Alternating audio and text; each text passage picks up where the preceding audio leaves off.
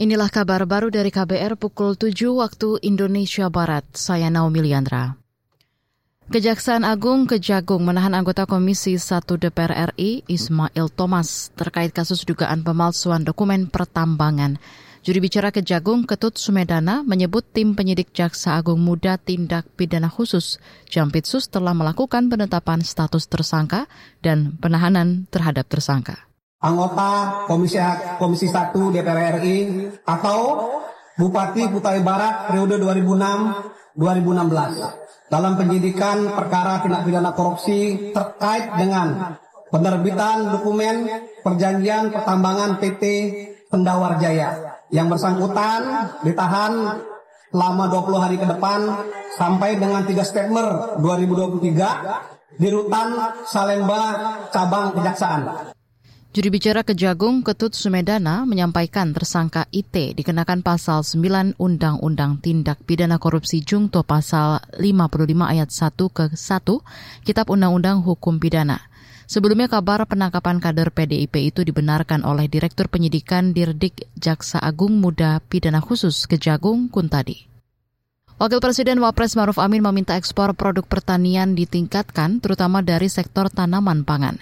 Itu disampaikan Wapres usai melepas ekspor komoditas pertanian Indonesia kemarin. Menurutnya, Indonesia memiliki potensi pertanian dari beragam subsektor yang bisa diekspor ke mancanegara. Pertama, ekspor komoditas pertanian saat ini masih didominasi oleh subsektor perkebunan, terutama kelapa sawit.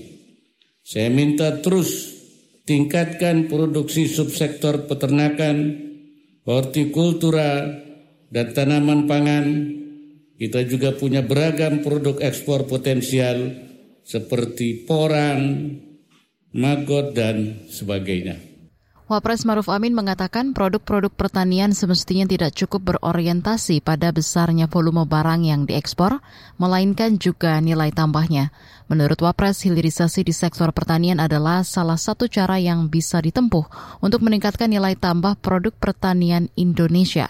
Adapun ekspor beragam komoditas pertanian berupa jahe, susu, telur, dan durian bernilai total 12,45 triliun rupiah ke 176 negara.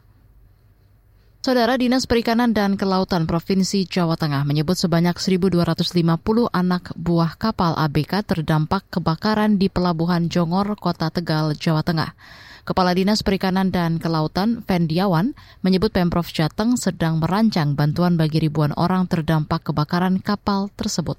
Ini kalau uh, dari data kapal rata-rata per ABK ada 25 ya, atau 50 kapal ya kurang lebih hampir 1250. Uh, mungkin nanti ada press program dari Pemprov untuk teman-teman yang terdampak ya.